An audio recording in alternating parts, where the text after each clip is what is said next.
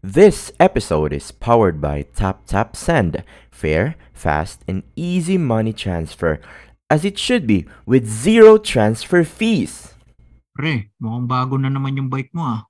O pre, nabili ko siya mura sa marketplace. Second hand. Oh, mukhang panay ang upgrade mo ngayon ha. Nakita ko, eh, lagi mong pinupo, pinupost sa FB eh. Oo eh, syempre kailangan natin bumili sa pagbibisikleta eh. Para hindi tayo mahabol ng mga nangungutang. Oh, grabe ka naman. Dito mo pa pinadaan sa podcast oh. Baka naman meron ka dyan. Baka mangungutang ka rin ba? Oo.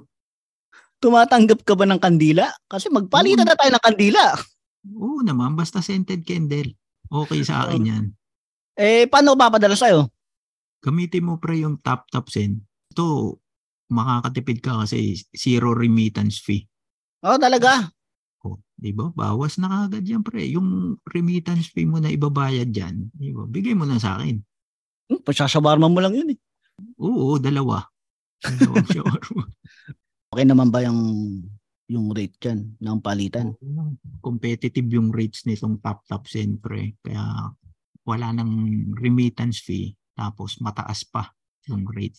Eh, alam mo naman ako, medyo hindi ako ano sa technology. Safe ba yan? Safe na safe to pre kasi hindi naman yan makakapasok sa atin, di ba? Dito sa Middle East kung hindi yan safe. Napakahigpit dito eh. Kung magpapadala ka pre, gamitin mo na yung code na buhangin. Karoon ka pa ng bonus na madagdag mo ng pautang sa akin. Magagamit ba yan sa US, Canada, Europe, or UK? Lahat pre, kasi lahat na nakikinig nito na taga dyan, na gusto rin magpautang sa akin. Ayan, gamitin nyo rin yung code na buhangin. Ah, Kaya Ayun. download nyo na yan. Tap tap send. O, yung mga nakikinig. So, pautang na rin ako. Tap tap send.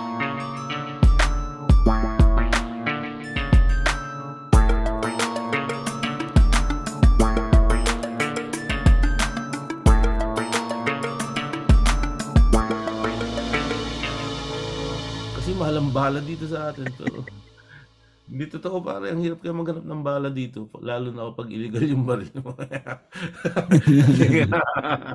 Pero syempre wala ako niyan guys. Wala akong baril. Tayo na, lugugin nyo pa ako dito. Wala, wala yan. Puro bala. Biro lang. Anong gamit mo doon? Martilyo? Martilyo. Ba, ano, sa sumpit. Martilyo tsaka tubo, di ba? Oo, martilyo tsaka tubo gamit. Mukhang gago ka lang nun. Merong isang bobo pare. Wala siyang matamaan. Alam mo kung bakit?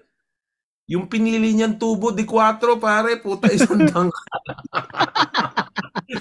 Kumakalog. Tumatalbog po balik yung baho.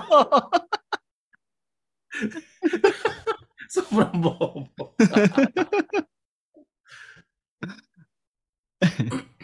Kayo ba ma- mahilig kayo sa baril? Nakapagpaputok na kayo ng baril? Hindi. Hindi. Hindi ba? Sa ano lang, Ano yung Jay, araw, Hindi ba? Hindi ROTC. eh. Kasi sa, ROTC. sana counted ba ROTC? Kahoy lang yun. Kahoy yan. Gago, hindi. Meron, meron ba? Jay? Kahoy lang yun eh. Gago, baril na yun sa'yo. Di ba yun? Di ba kasama? Di ba dapat ano, ako? anong purpose ng ROTC? Ito, gagamitin ko to sa show ko sa August 26. Hmm. Gagamitin ko na agad to. Anong purpose ng ROTC, pare? Ang ROTC ay reserve officers, pare. Na kung sakaling magkagera at kulangin ng mga sundalo, pare. Sila yung susugod. Ang problema po, magsusunodala ka ng 5,000 estudyante ng ROTC tapos kahoy na baril na nila. Counted niya sa ROTC. Kasi pina... Pinapaikot-ikot yun eh. May hawak ka lang na soft, may hawak ka pa soft drinks, no? Ayan. yung mga kapit nga. kasi. Minsan nga, RJ, naubusan ko ng baril. Eh, dahil ayaw mo mapag-iwanan, ginamit mo yung lamesa ng armchair pa. Binal, binali Binakwas mo, mo. yung, binali mo yung paa ng lamesa. Di ba ba ano yun, yung kahoy? Napakahayop. Yung lumang ano. Ganun pa ba yung armchair sa school? Hindi ko na alam. Kahoy pa rin ba? Plastic na? Plastic na. Plastic Ngayon, na. yung recycled plastic, usungin yung recycled plastic eh. Ah, yun yung, Yung pinamimigay na ng Itbulaga bottle. dati. Oo, yung pinamimigay na itbalaga. Hindi Saka na naman siya. sa Bulaga, pwedeng- putang na, million kayo kumita, tapos plastic chairs lang yung ibibigay. Eh, ma-. Mas mabilis magliyab yun sa PUP, no?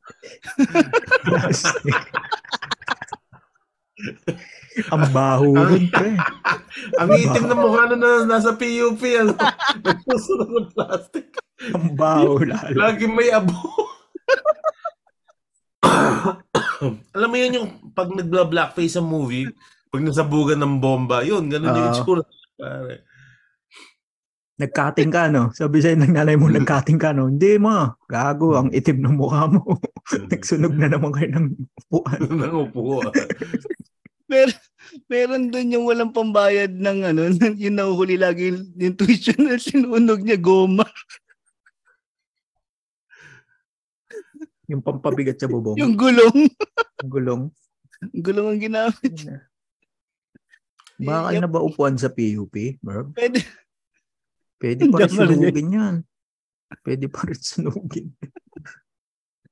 Ano, anong, ano, tain na, no? Ano na, no? Yung fixed na bench na nilagay nila sa school. Eh, no? Yung nakapako. Oh, hindi, ano, semento buhos. Buhos na semento parang upuan. Yung pang ano, park. Sa nyo, ang gusto nyo. Tayo na ito, sunugin nyo. Ginawa sa PUP, ano? Ang problema mo lang eh, di ba? Alam mo pag ganyang ano eh, ang problema lang kasi dito sa Pilipinas, yung structure niya syempre parang poste. Alam mo naman ng Pilipino pag nakakita ng poste, gustong gusto ihiyan. Ihian. Iihian lang ng Pinoy yun. Eh. Ihiyan nila pa, hindi naman kailangan. Ang, sa- ang sakit sa pao nung pag nagbubunot ka. Tumatama. Yeah. Ang hirap pag ano, walis doon. Ano? Oo. Hindi mo matanggal eh. Saka yung nagmamap. Lugi. Sinabi mo ba kay boss mo man yung topic natin? Oo, Sinabi sinabi. niya pare. Sinabi mo. pare. Tungkol tayo ngayon sa ano, woodworks. yung mga baril ng ROTC. Baril Ano pa ng yung mga- ROTC na kahoy. Ano yung mga walang kwentang pwede pandaling sa gera, pare? Yung ano, yung noodle sa swimming pool. Hindi ko alam kung may madala siyang ganun, pare. Cup noodles, gano'n? Hindi, yung noodle, yung mahabang na style. Ah. Ah, sa- Noodle, pare. Kasi, naisip niya, siyempre, pare, sa bakbakan, walang kama, eh, wala naman siyang neck pillow. Kumuha siya ng pool noodle, pare. So, nakalimutan niyang bitbitin yung kahoy niya na baril. As if it would make any difference, pare. Sabi, hindi tumatagos yung bala rito. Tangin na patay na si Nardong Putik, pare. Alam mo ba't siya namatay? Bakit? Sa halip na tumakbo, ang ginawa niya, pinahiran niya ng putik yung sarili niya. Ayun, nirat-rat, pare. Pero si Nardong Putik yung ano, no, parang blackface din siya dati. Wala. Siya yun. Unang blackface, no? Si Nardong Putik. Sana hindi na pwede ngayon yung si Nardong Putik eh. Si, tsaka si Boy Negro. Hmm. Ay, oo. Sino yung gumanap na Boy Negro? Philip Philip. Salvador. Akala ko si Chuck Perez. Chuck Si Perez ba yun? Eh. Baguis yun eh. Baguis. Chuck Hmm. Perez. Ah, Philip Salvador. Imagine mo yung pangalan si Boy Negro. Meron kami sa Tondo nun, yung siga-siga. Si, ang pangalan niya naman Bong Negro. Buti Siya yung ano. ganun eh. Sa Masangkay ah, ewan ko ah. Oh, sa Masangkay, ah. Sa Masangkay, pare. Malapit kami dun eh. Yung yung parking boy doon, ang pangalan si Boy Basura. Sabi ko. Siguro ito bantay ng. Tiyangkay.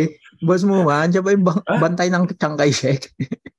Hindi, yung ah, tapat na ano eh, Metropolitan, doon sa banda Ah, ron. sa Naparang ano, malapit doon sa may Boy simbahan. Basura. Pero feeling ko pare, masaya to sa buhay niya pare. Kasi ang tadhana niya, maging basurero. Pero imaginein mo pare, sinuwerte siya. Naging Naging parking parking boy siya pare. Anong chances sa buhay ni Boy Basura? Gusto mo maging doktor, eh, putang ina, nung nakapagtrabaho ka, pare, pam, para makaipon ka ng tuition sa medicine, tapos, pangalan mo, Boy Basura. Pag tinatawag siya sa attendance na basura. Dito Meron pa dyan. Tapos pwede pa siya magkwento. Alam mo, dati ako med student eh. Medyo naparewa lang. Kaya nandito ako ngayon. Sana typical na kwento nung ano, Oo. yung mga taong grasa, matalino. Oo, yan. talino yan nung ano eh. Ano, talino raw yun. Yung pa naman yun, no? kaya medyo mapapaisip kayo, no? Tangina, mag-aaral kaya ako mabuti kasi pagka naging matalino ako, pwede ako mabaliw. Eh. Giging taong grasa ka lang. Naging tao, grasa. Noong nakaraan, napanood, pinapanood ko sa YouTube yung history ni Lord. Yung kay Ben Tumbling. Tana, Ah. napaka, tana, criminal pala siya eh. No?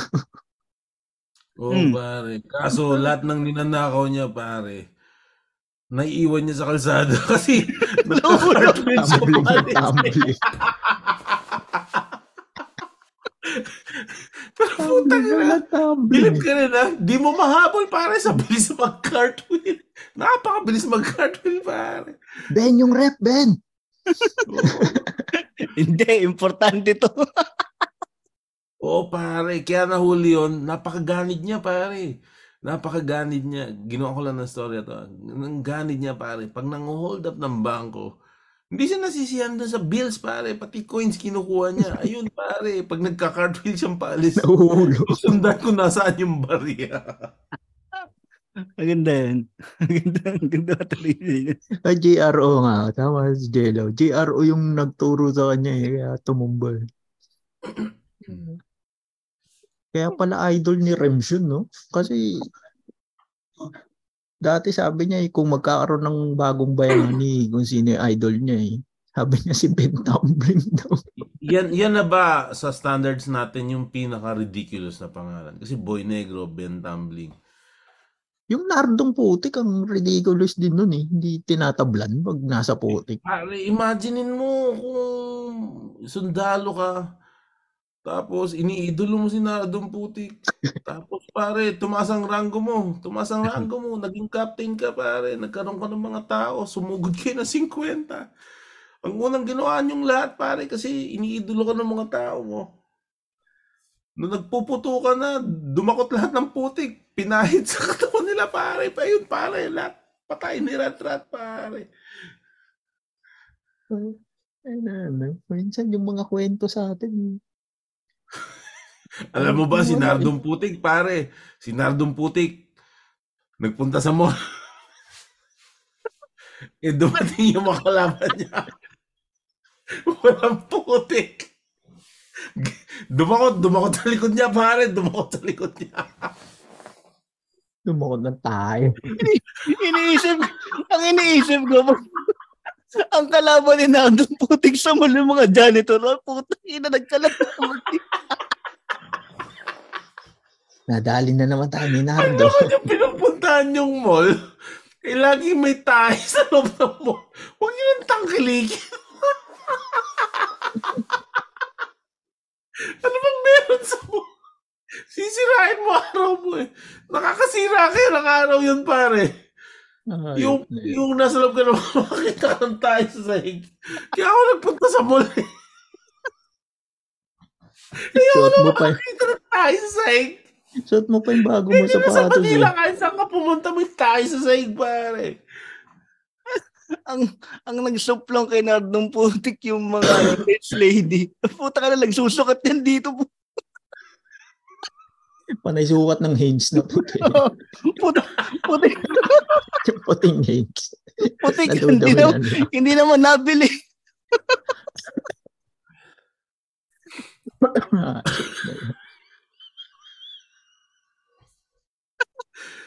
Ano si Nardo Guys, Buti tong- hindi sila tong nabuhay ano- ngayon, no?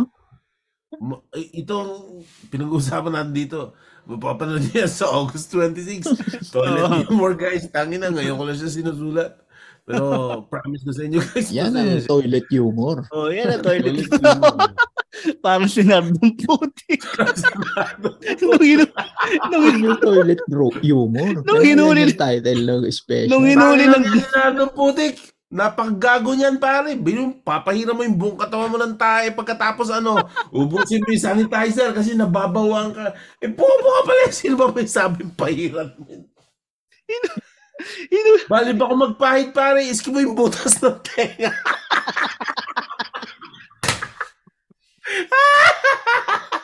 Kasi doon siya tatamaan eh. Pag hindi siya nagpahid doon. Ay, hindi mahirap na, mahirap. Mahirap Sabi- na. Sigurista. Magsisiguro lang. Ay, na baka ano eh. Baka Yung sniper yung tumira eh. No? Yung superhero mo may tae sa tenga. Magsisiguro lang, pre. Alam mo naman tayo. Paano, paano kaya uuwi yung si Nardo? No? Walang magsasakay na jeep doon eh, sa kabas. Magpakahayo. siya, siya lang yung, ano, siya lang yung kaisa-isang kinatatakutan ng mga taong grasa. Katidigit niya. Dirty yan. Tayo. Sabi sa anak no, dirty yan. Sabi nung ano, nak, wag ka lumapit dyan, dirty yan. Sabi ng taong krasa. Ay, ay.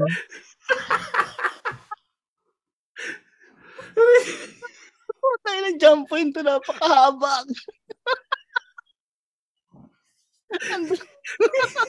Okay na.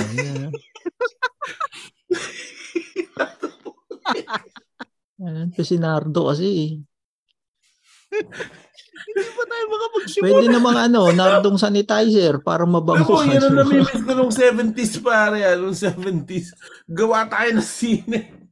O sige, ano kayo niya? May kilala ako. Pinapahira niya tayo katawan niya. Bago kinakalaban niya yung gobyerno.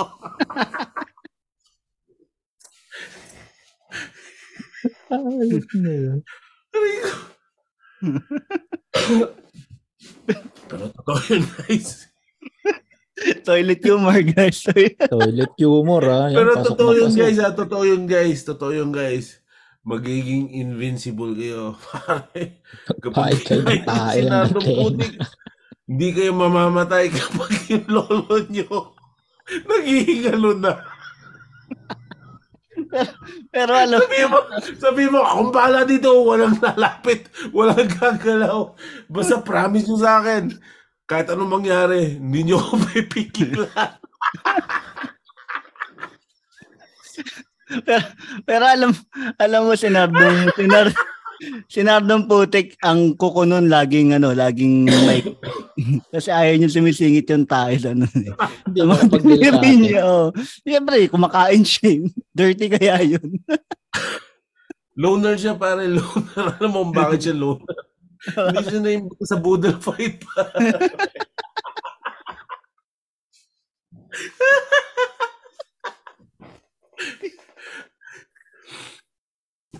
Sinard, sinardong putik, hindi na kaya ng papaitin. Bintang kadiri naman yun. Hindi, hindi siya kumakain. Ano ba? Yung saging na may batik, pare, ayaw niya nun. Hindi siya na kaya ng papaitin. Ano, galing sa tayo ng bakit. Pero in, in, fairness, in fairness, pare, in fairness, ah. Pag kumakain siya ng sinigang na baboy, tinatanggal yung taba, pare. Tanga na, living lang tayo, pare. Kasi hindi man porket may anting-anting ka, eh, hindi mo naingatan yung sarili mo. pero may, pero may, minsan may may kita, may may kita kang kangkong sa mukha niya. hindi na tunaw.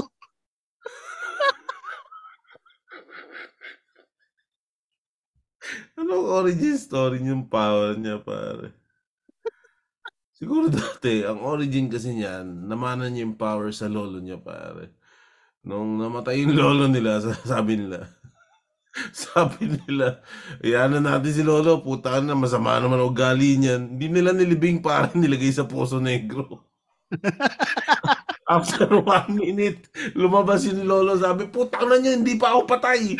Tapos sabi nila, oo nga, alam nyo, pag nilubog kayo sa tayo, magiging Mabubuhay kayo. Yun ang napulot ko doon. Kasi Captain Malabanan eh. Doon ako. Oo, pare. yun, Ah, yun yung version natin ng Sandman eh, no, na Marvel. Kanino? Yung tayo. oo, kasi ano eh, kasi moist dito sa atin, ano, humidity. Oo, basa, basa lagi. Kasi lagi dito sa atin nag-uulan eh. Spider-Man, iligtas mo siya. Hindi na. Isa lang yung suit si ko. eh. Sandman, pare. Si Sandman, pupunta yan sa bahay nyo para bigyan kayo ng good dreams. Ito naman si Nardong Puti. Hindi ka mag-expect ng good dreams. Kasi kahit maganda yung panaginip mo, nandun siya lagi sa panaginip mo. Balot ng tayo. Lagi kang puti, laging putikan si Nardo. Eh. Oo, no? Pero putang ina, kukunin ng tide yan dito sa Pilipinas. si, si Nardon Putik nagkaroon ng asawa. Inuutusan siya, mag, ikaw naman magpalit ng diaper. Yoko.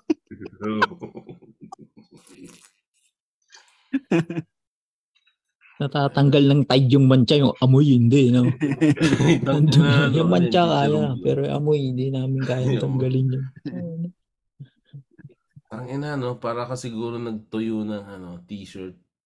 Utot ang ginamit na yun. Yung dryer utot, puro utot. Ah, simulan na natin. Ganun. Ang haba na na ito. Kasi para yan sa mga nandito. Mga, Oo ba? Hindi, okay lang yan, man. Tangina. Magandang promotion to, guys. Basta August 24. Yun. Promise ko. nagulat nga ako, pinapakinggan ko yung gusto lang namin podcast. Eh. Nagulat Oh, ako. nandun ka bigla. Akala ko kasi nag-uusap lang sila. Nagre-record pala ng podcast. Tapos nagbabounce din ako. Ayan, ganito, ganito rin. Oo, Kung ano tuyo. Iyaw ka ng tuyo. Ako. Sabi ko, si Muman to.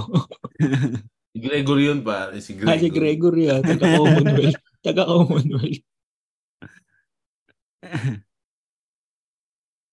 Hindi ko alam. Tagal ko nagsasalita. Tangina na di ko alam na may recording pala. Hindi masabi ni RJ sa ni Juan Paulo eh. Parang naiya na lang. Sige na. Yun. Okay lang. Dito ka na. Hiya mo na yan. Ano, masarap yung mais. masarap yung mais sa'yo. Sabi ni Gregory. Iniyaw na tuyo. Totoo naman, men. Pag umabot ka na sa pag-iihaw ng tuyo. Yun, yung inihaw na tuyo, yung sinabi mo dun. Oo, pare. Ibig sabihin nun, nagtitipid ka na sa mantika. Eh, pero mahal yung uling. Paano kung mahal yung uling? Maghanap ka ng kaibigan mo na born again, pare. Maraming santo. no, may mga mahilig gumawa ng uling eh. Mga nangangako yun. ah. Uso pa ba sa inyo na ano, naggagatong? Sa amin, uso pa eh. Actually ngayon pare sa junk shop, binibili na rin nila yung mga ganyan kahoy. Kahoy?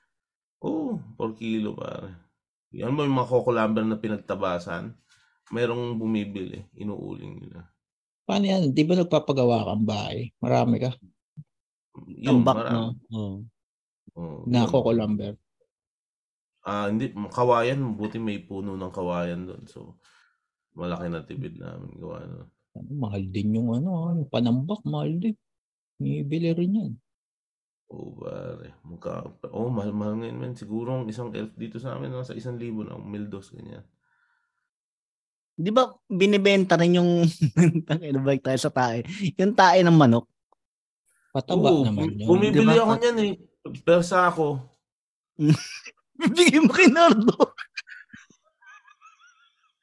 si Nardo, no? Meron ka ba dyan?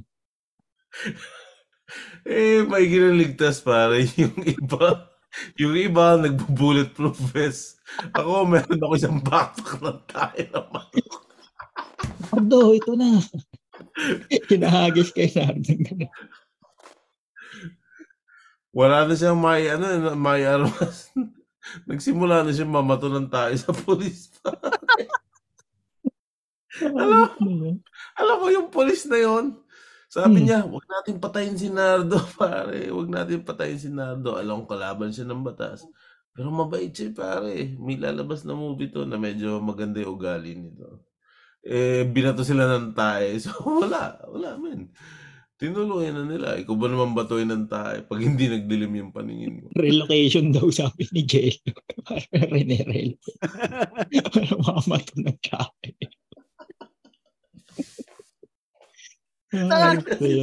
Nakakatawa. Nakakatawa yung ano eh, no? Nakakatawa yung sila Rambo, nagdusot pa ng bulletproof pinakutain. Oo. May guhit pa rito, no? Si Rambo. May guhit dito, eh. Sana, si Nardo, bigay mo yung backpack. Saan yung backpack? Ding, ang backpack. Tela to si Ava ng bilis. ang problema, ang problema lang kay Nardo, mahina yung pagdinig. May tayo yung tenga niya. Ayop na yun. Nagpatingin sa doktor. Alam mo, may naamoy ako pero wala kang luga. Nilalapit niya eh. Pinaamoy ako eh. Wala ka naman luga. Sinisilip ko. Ang gastos sa cotton bud ni Nardo. Eh. Yan, ano, pwede mag-endorse ng sabon yan eh. Pabango, no? Saka pabango, boss mo. Oo, puta. Yan na. Tanga na, hindi kaya eh, no? Hindi na kinaya. Oo, pag darating niya. pag darating minsan, uwi siya ng bahay, nagkakagulo yung mga ano, mga anak niya. Andito na si tatay! Andito na si tatay! Paano mo nalaman? Ayan, yung bakas niya nasa sa... Nasa kan Wala naman sa pinto ah. Nasa kanto na. Naamoy ko na eh.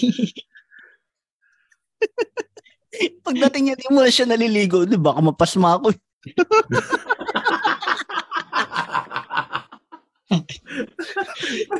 yung pa yung takot ni ano, no? Yun yung takot pa ni Nardo. Mapasma. Pasma.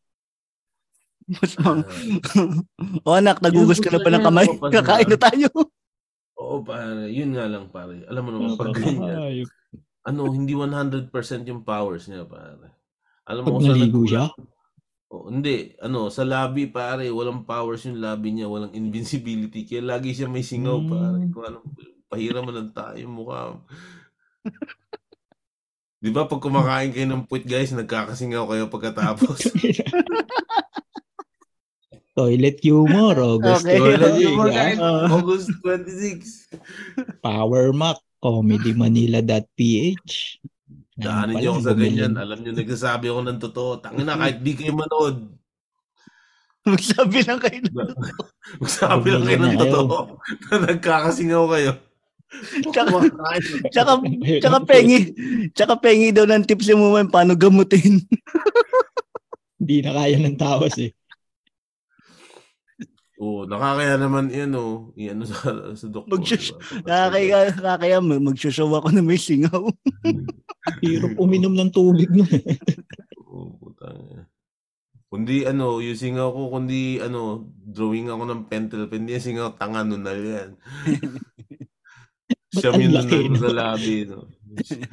Siyam yung Sinunong yung, nunal mo sa labi. sinunong yung may nunal sa inyong lima. Ba't ikaw na rin meron ngayon? Kanunal na din eh. Yung, yung ano nangyayari sa herpes eh, yung herpes zoster. Herpes, yung sa Hmm. labi. Oo. Pag tumubo yan, talagang hindi mo maipagkakaila. Saan ako ko yun? Ah. Sa puwet na hindi hugas. Lipat na hindi ugas, natural pare. Actually, ano eh, siyam na po sa isang daang sakit ay makukuha mo sa pagkain ng puwet na hindi hinugasan na maayos ha, hindi enough na hugasan siya guys. Talagang kailangan gumamit kayo ng tamang sabon. Ah, pwede na rin yung feminine wash pare. That goes both ways kasi ano ba naman ang butas ng puwet kundi karugtong ng ating kaluluwa. Alam mo naman yung Napakagandang paliwanag, no? Bakit naman lang kaluluwa yung puwet? Saan galing yun? Hindi ko alam pare. Feeling ko alam mo dapat tapusin natin ng maaga to. Baka kung ano masabi ko pare, pababaan na yung level natin. Nag-iiba na yung Game na. Simulan mo na. John Marcy. Ngayon pa na akong simula. Welcome to Buhangin Brothers Podcast with your hosts, RJ and Jomer J. Welcome sa isang napaka-special na episode ng Buhangin Brothers. Kamusta, RJ? Ayos naman. Bakit naman naging special to? Wala lang paligoy-ligoy pa to, pre. Guest natin ngayon. Siya na namang headliner ng Comedy Manila. Mm. Si Hindi, hindi pa tapos yung Ay, intro eh. Ay, di pa, di Hindi pa. pa Sorry, tapos yung sorry. intro. sorry. Narinig nyo na siguro. simula, naka-blip. Pa-blip na lang, direct RJ. Narinig nyo na yung boses. Hindi na namin. Ang haba pa naman sana nung intro ko. napakahirap Human hanapin yun. Human Reyes, ladies and gentlemen. Yun, magandang gabi po sa inyong lahat, Oo. guys. Alas 12 po ng gabi ngayon. Eh. Habang sila? rene-record natin to. Mm. Thank you, Boss Muman, uli. Sa, Hindi pare, actually Pagbalik. ako talaga nag-invite sa sarili ko. Pang-anim nga na invite sa sarili ko to. Sakalang pumayag si Sir RJ pa. Puta na to. welcome, welcome uli. Oh. Kamusta? Kamusta, Boss Muman? Tama lang pare, chill-chill lang tayo dito. Ayun, Maulan Ano, eh, ah, maulan eh dito sa atin eh. Dito, dito sa inyo ba? dito. May panahon ba ng ulan dyan? Meron. Paparating na. Oh. Matagal. Sa pakiramdam ko maaga eh. Hindi pakiramdam ko maaga ngayon dahil pagka tuwing umaga, tuwing pag lumalabas ako. Hindi na masyado mainit eh. Nababasa ka. so, Hindi ba ibon lang yun, pre? Hindi, na, napunta ako doon sa mga nagdidilig. eh.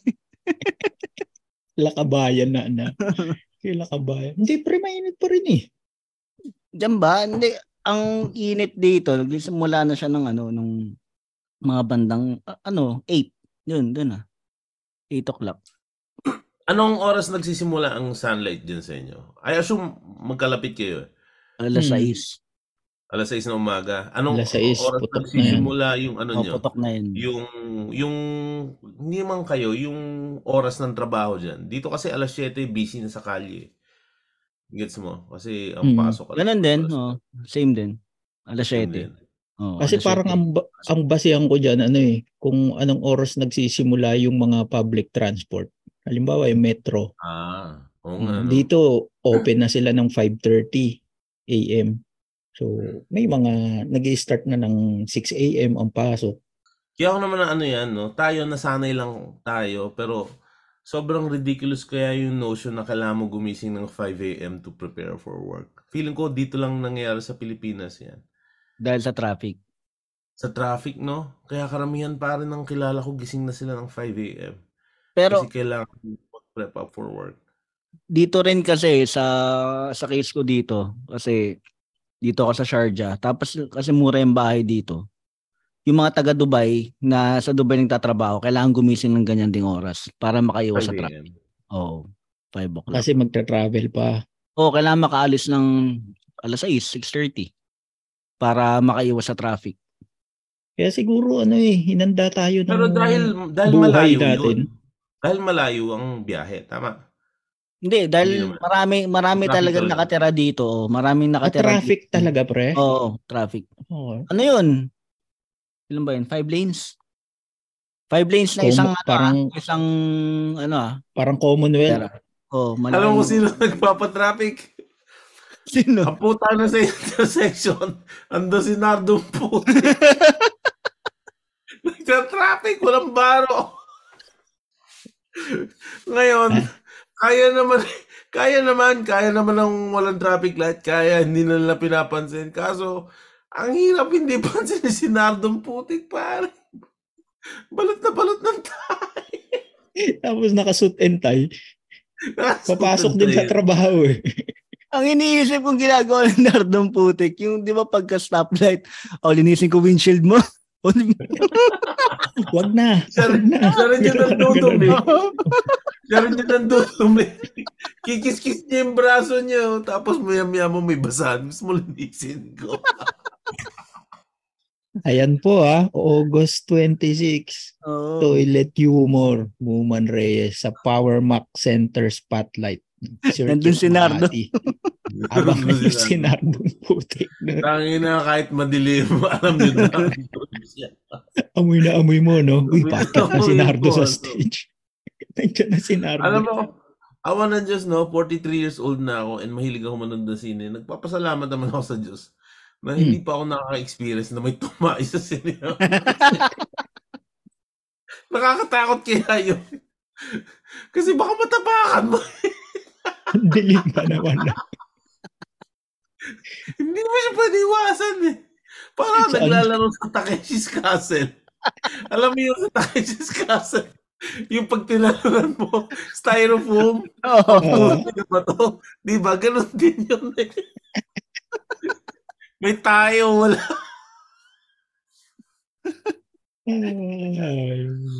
Anong huli mong napanood na sine? Mas mo ba? Oo. Bago umalis, ah Bago ako Spider-Verse ba? mag-US. Yung pangalawang Spider-Verse. Ah, yung cartoon. Oo. Kasama mo yung mga bata niya. Oo, kasama ko yung mga Pati yung bunso. Hindi pa pwede yung bunso pa. Hindi pa yun. Oo, antayin niya kami sa labas hanggang matapos kami manood ng sine. Ganun yung mangyayari. Mag-isa siya, ano? Mag-isa Oo, siya. iniwan. Hindi man lang hindi siya sinamahan. umalis. Hindi man lang umalis, sinamahan ah. ng nanay. No? Four, Gusto rin four mo- years old. Four years old siya, pare. Nakaupo na sa labas. Gusto rin manood ng asawa ng misis ni eh, gusto ko makita si Miles eh. Miles Morales eh. Ito ka lang ah. Napakaganda ng movie niya yun para sa akin. Napanood niyo ba? Di pa Napanood eh. ko yung ano, yung one. Napanood namin ni nung panganay ko ni Andre yung one. Doon doon Ang lang doon ako nag-enjoy eh. na cartoons talaga. Sobra. Nag-enjoy ako kay cartoons. Yan kasi Boss Muman band na naman di band yan eh dito. Sa inyo? Yung Spider-Verse binan. Kasi bobo mga tao dyan, eh. tumatalon sila sa building. Akala nila, ah, kaya ko rin to, ganun ba? Hindi. Meron yata doon, ewan ko, sabi nila dahil sa ano eh, LGBTQ eh, may Hmm. sinabi. Doon lang naman lagi nila Oo, binaban pare, dahil sa sa mga ganyan. Spider-Verse kasi, pare. Hindi niyo pa napanood. Mm. Tungkol kasi siya kay Spider-Man, ang lumabas doon, pare, isang libong Spider-Man. Lahat bakla, pare. Eh, talaga, pare. pag, pag, pag may nagsushoot ng web, ang dami nagsisigawan, ay! Ganun lang yung movie. Sapakin mo! Sapakin mo siya! Ang Si Aura yun eh. Si Aura. Iba yun eh. Pre, ang swerte natin ngayong gabi, no? Guest din pala natin si Ryan Reeves. Shout out kay Ryan Rems. Shout out. Shout out kay ano? Mabuhay. Mabu sumainyo ang kapangyarihan. Mapasainyo ang kapangyarihan ng mga bakla. Ayan. Sabi nyo rin. Ryan Reeves. Sumainyo rin. Yung ganun tayo. pare. Tangina, Sinasabi lang kulto tayo. Walang problema. Ayan na, Gagawa may bati na. Ay. May greetings na, no? Pag nagkita-kita yung kultas. Yun na yung sasabihin. Kulto pala. Kulto pala. Tangina yan. Sumainyo ang kapangyarihan ng mga bakla. Sa soler kayo niyan, ha? Tangina ba? At sumainyo rin, sasabihin. Sabi ni Calvin dito, sumainyo rin. Para siyang ano, counterpart ng mga ano, greetings mate. Parang ganun. Kung tutusin, mas malala yung pamura eh, no? Yung pamura. Oo. Oo. Kasi nagpapamura sila eh. Pero mas problematic ito. Itong yun nga. Mapasayo eh. no?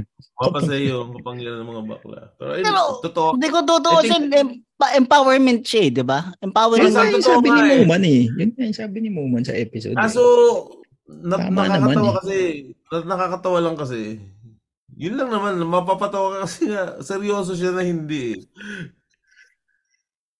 Hinaalala ko ha, total na andito rin lang kami ha, wag na wag niyong gagamitin yan sa Cool Pals group kung meron man dito as a negative connotation. Oo, wag. mm. Oo. Para siya sa equality talaga. Oo, empa- yun nga, empowerment eh. Empowerment pa. Empowerment nga yung sinabi ni Ryan Maka-cancel Perms ba tayo dito? Hindi. Hindi ko alam. Balang araw, alam mo yung LGBTQ, maging LGBTQN. May N sa dulo, pare. Dahil para kanino?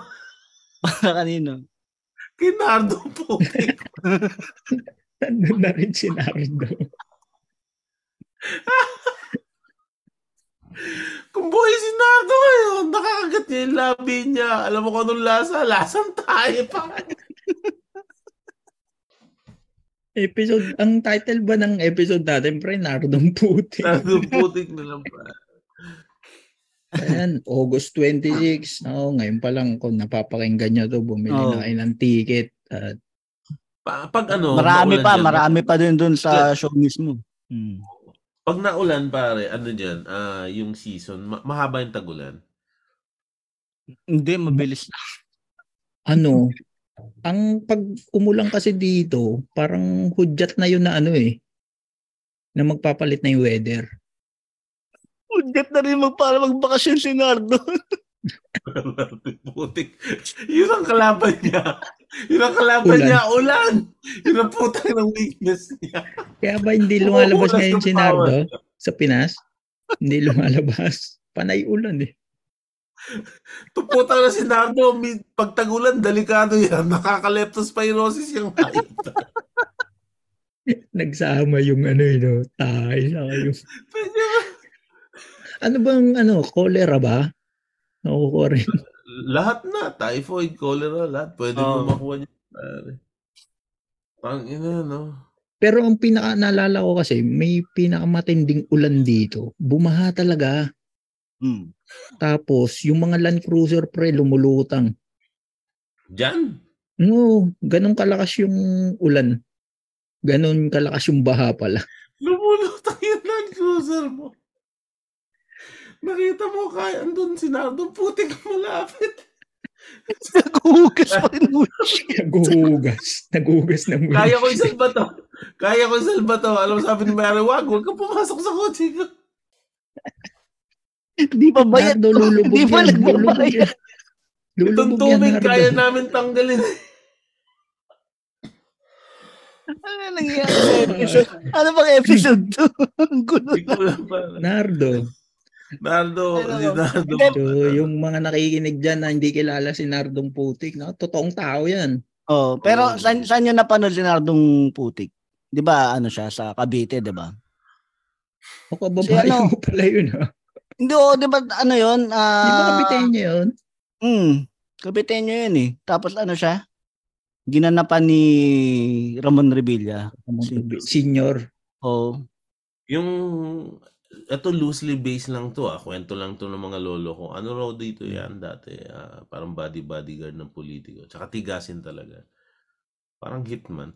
Dati naman Mm. kasi ang mga hitman, sobrang common eh, no? Hindi naman sila tulad ngayon na... Ngayon kasi hindi na pwede yung ano men eh.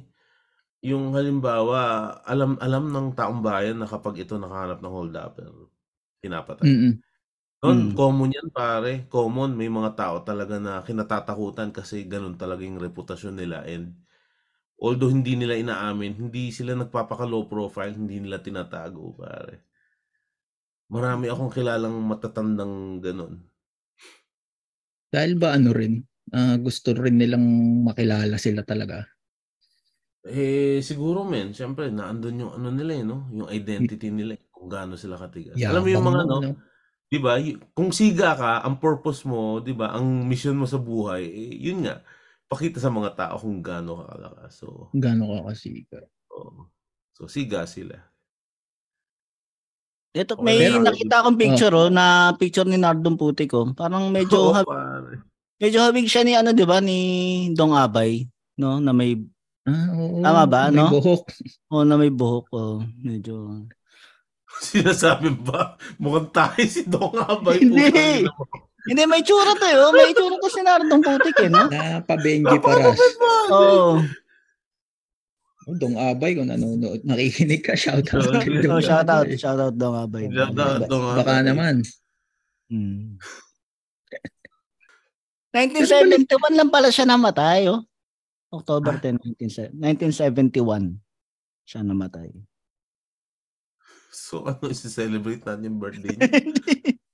Meron pa siya ano gagawin natin sa infong yan, pre? Ipon. ano gusto mo gawin namin dyan? Oo. Hindi, nandito na rin tayo eh. Na, na,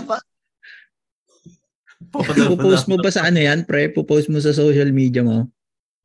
Tsaka kamatayan niya. Ni Nardo. Ano, ganito na lang pare. Mag-post ka ng Nardong Putik.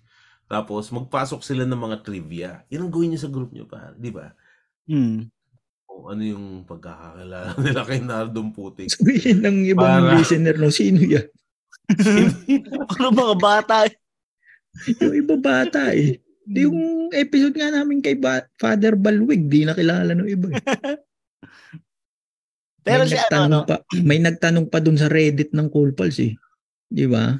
Pero alam mo, effective din kasi yung talagang pagpapahid ng tae sa katawan, pare. Walang gusto makipag-hand-to-hand combat sa kanya, pare. Tag- Tsaka parang may, walang pimples to. sa picture na ano. Si Nardo. Oo. Hindi na Oo, talaga lahat- Lahat magkaka-pimples dyan. nagiging pigsa na, pare. Diretso pigsa na yan. Hindi na pimple niya.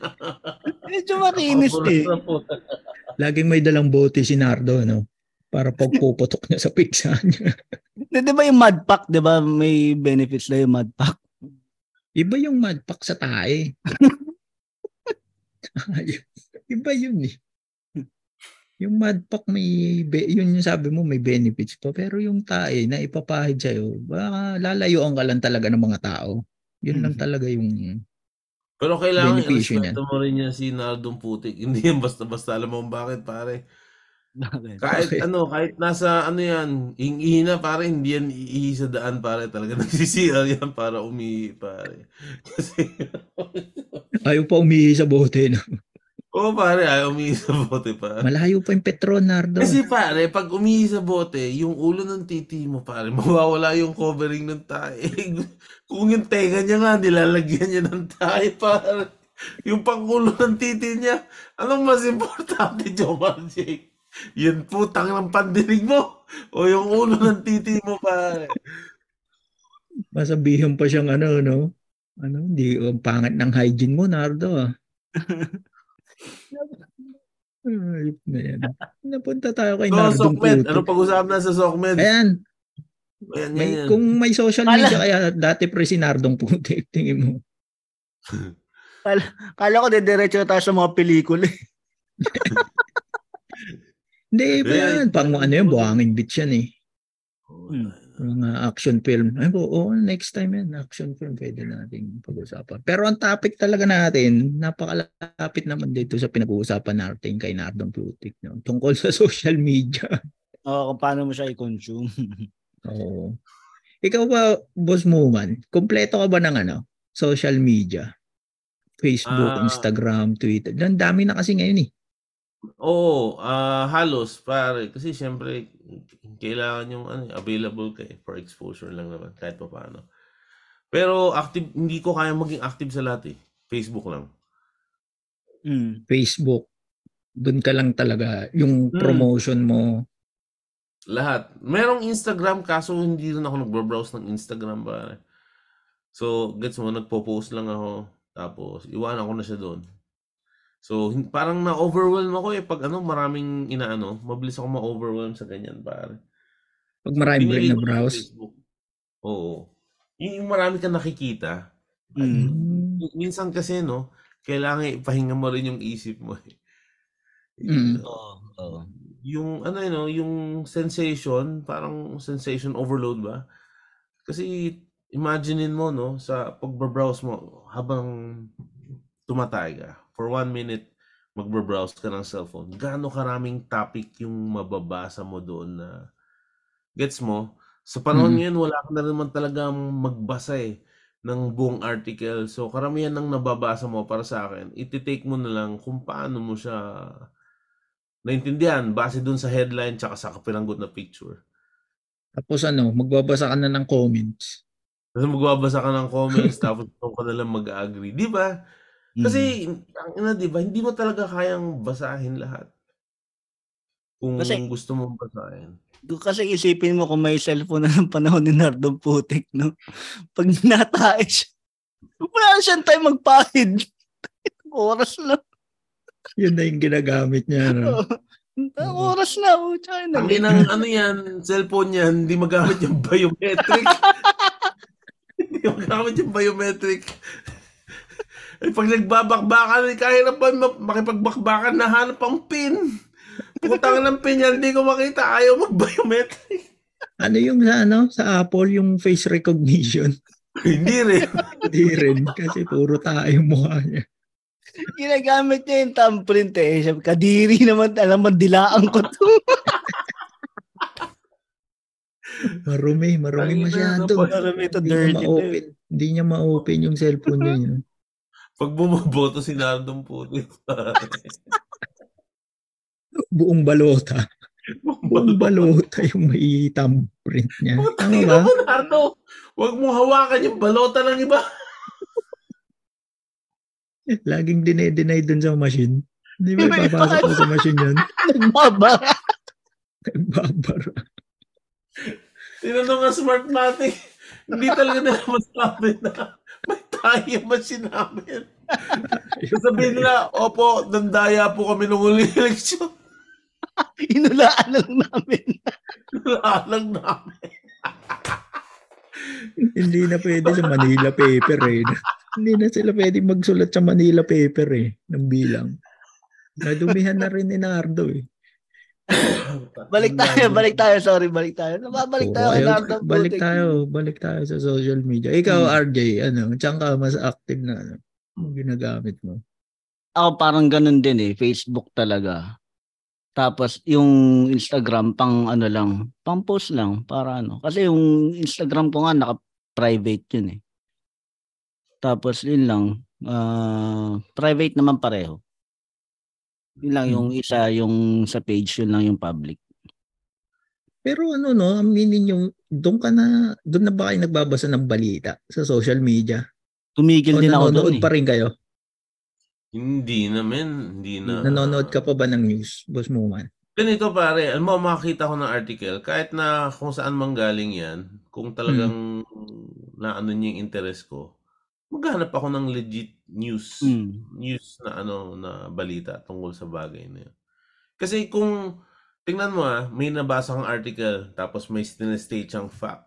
Tapos ang magsusupport na fact pare ay somewhere sa Facebook din na na-post.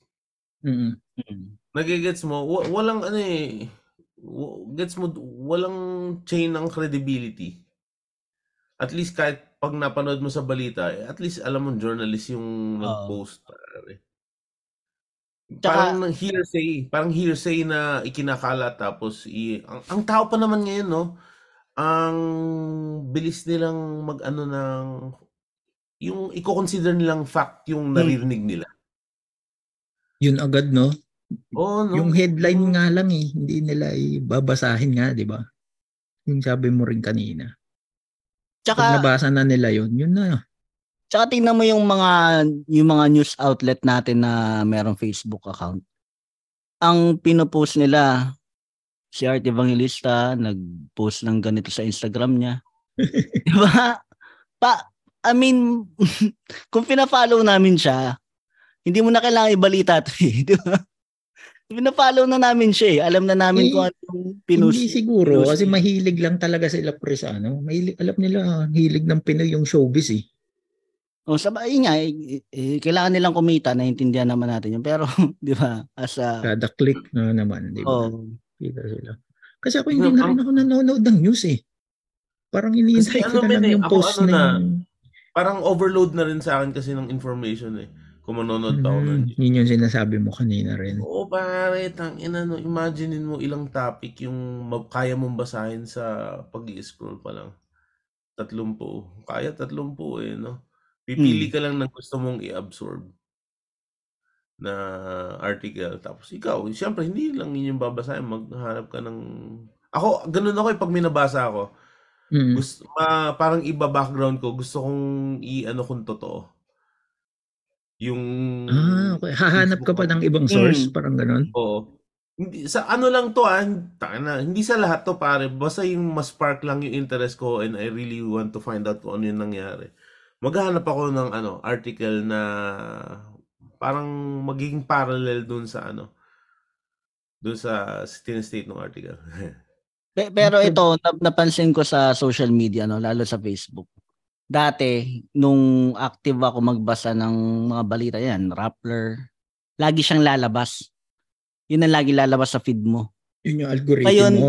Oo, Sinasabi. ngayon nung tumigil ako na magbasa ng mga ganun, wala na, hindi na siya na, ano, hindi na siya lumalabas. Ano Ang lumalabas sa akin pare sa Facebook feed ko ay puro magagandang babae pare. So, syempre, baka naman mahuli ako ni Mitch habang nagbrowse ako sa screen. Makikita niya ba't puro magagandang babae ang algorithm mo. So, ang ginagawa ko, nag-friend ako ng maraming pangit na babae sa Facebook. para, para hindi mo halata. Ay, ayan. Hindi mo halata eh. Para So, ano lang yan. Si Boss Muman kasi ang alam naman natin na ano eh. Sikat ka na eh.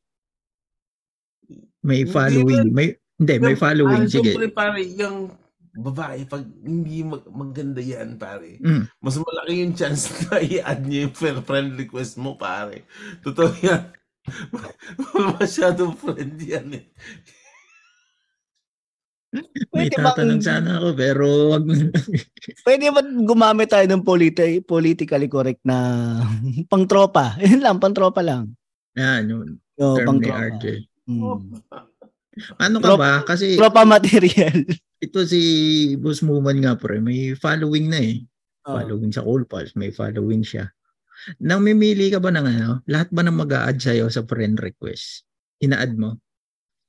Nung una, oo. Kasi di ko maakalaing ganito eh. Ngayon, nagiging maingat na ako. Paano, ano, maingat? Pag Hindi naman, tinitignan mo naman ako talaga pag- kung may mutual? Ganun? Neutral o ganun. Kasi syempre, minsan parang ano yun, minsan nagiging creepy na eh. May mga messages kasi na nagpapadala na, Ay, Although, oo, na medyo alangan pare. Ngayon, Mhm. hindi naman maawat yun. Pero parang naisip ko noon na kailangan mag-draw na ako ng konting line sa privacy. Hmm. Gets mo, medyo dapat Mhm. mag, ano na ako ng konti.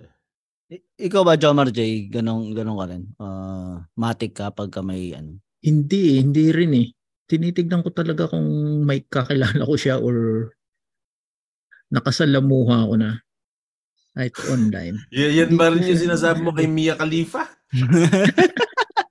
Kilala ko ba siya? Nakasalamuha ko na siya sa ano. tayo doon sa Instagram. Oo, sa Instagram. Ako dati ano, um, pag dinitin ako nasa group siya ng Cool Pals, pag nandun siya, ina-accept ko. Ganong effort, pre. Medyo may effort yun ah. Hindi, mab- mabilis lang yan. Isa-search mo lang yung pangalan niya kung nandun siya eh. Oh, Hindi, pero nandun siya, hindi i-accept. hahanapin mo pa eh. Mm, tapos ano, hingi ka whole body picture. Ang Pag sunod na punchline ang- dyan ay lalaki. Pag ang BMI nung nasa picture ay talagang malapit sa BMI ko ay uh, add. Ito, ito, nag-add ba kayo? Nag-add kayo ng, ng friend sa Facebook? Siguro Ah, yung ano, ako yung pag yung kababata mo lang. Hmm. Tapos ang tagal mo siyang hindi nakita. mm, Tsaka lumaki na yung dede niya. Eh, kababata eh, matanda na rin eh. Oo, natanda na pa. Ikaw, Ako boss ano, mo man. Yung ano, yung in-laws ni mga kamag-anak Mm. ni Mitch, wala akong inaano. Yung mom niya, gano'n, yung mga tiyahin. Hindi. Kasi, okay lang naman sa akin. Yun nga lang kasi, eh, minsan, ang lakas ko mambara online eh. Iniiwasan ko na makasalamuha sila. Kasi baka may sabihin sila, alam mo yun, malakas lang akong manggago. Dahil nakakatolan talaga minsan para sa akin. Pero iniiwasan ko kasi na mabasto sila ng gano'n. Baka feeling nila mabasto sila. Wala Ayan kasi pala. pinipili sa SOCMED, pare. Mm-mm. Oo. Ikaw, boss mo man. Kasi minsan may mga post ka na ano eh. Di ba? Komedyante ka eh. Hmm. Ano ba? Naka-filter ba yung audience mo sa Facebook? Ay, hin- hindi. Or ano, naka-public wala- siya? Public na to, men. Public na lahat to. Okay. Wala na, yung Facebook ko wala nang tinatago, tsaka Instagram. Kasi pwede mo piliin yung audience, di ba? May ganon.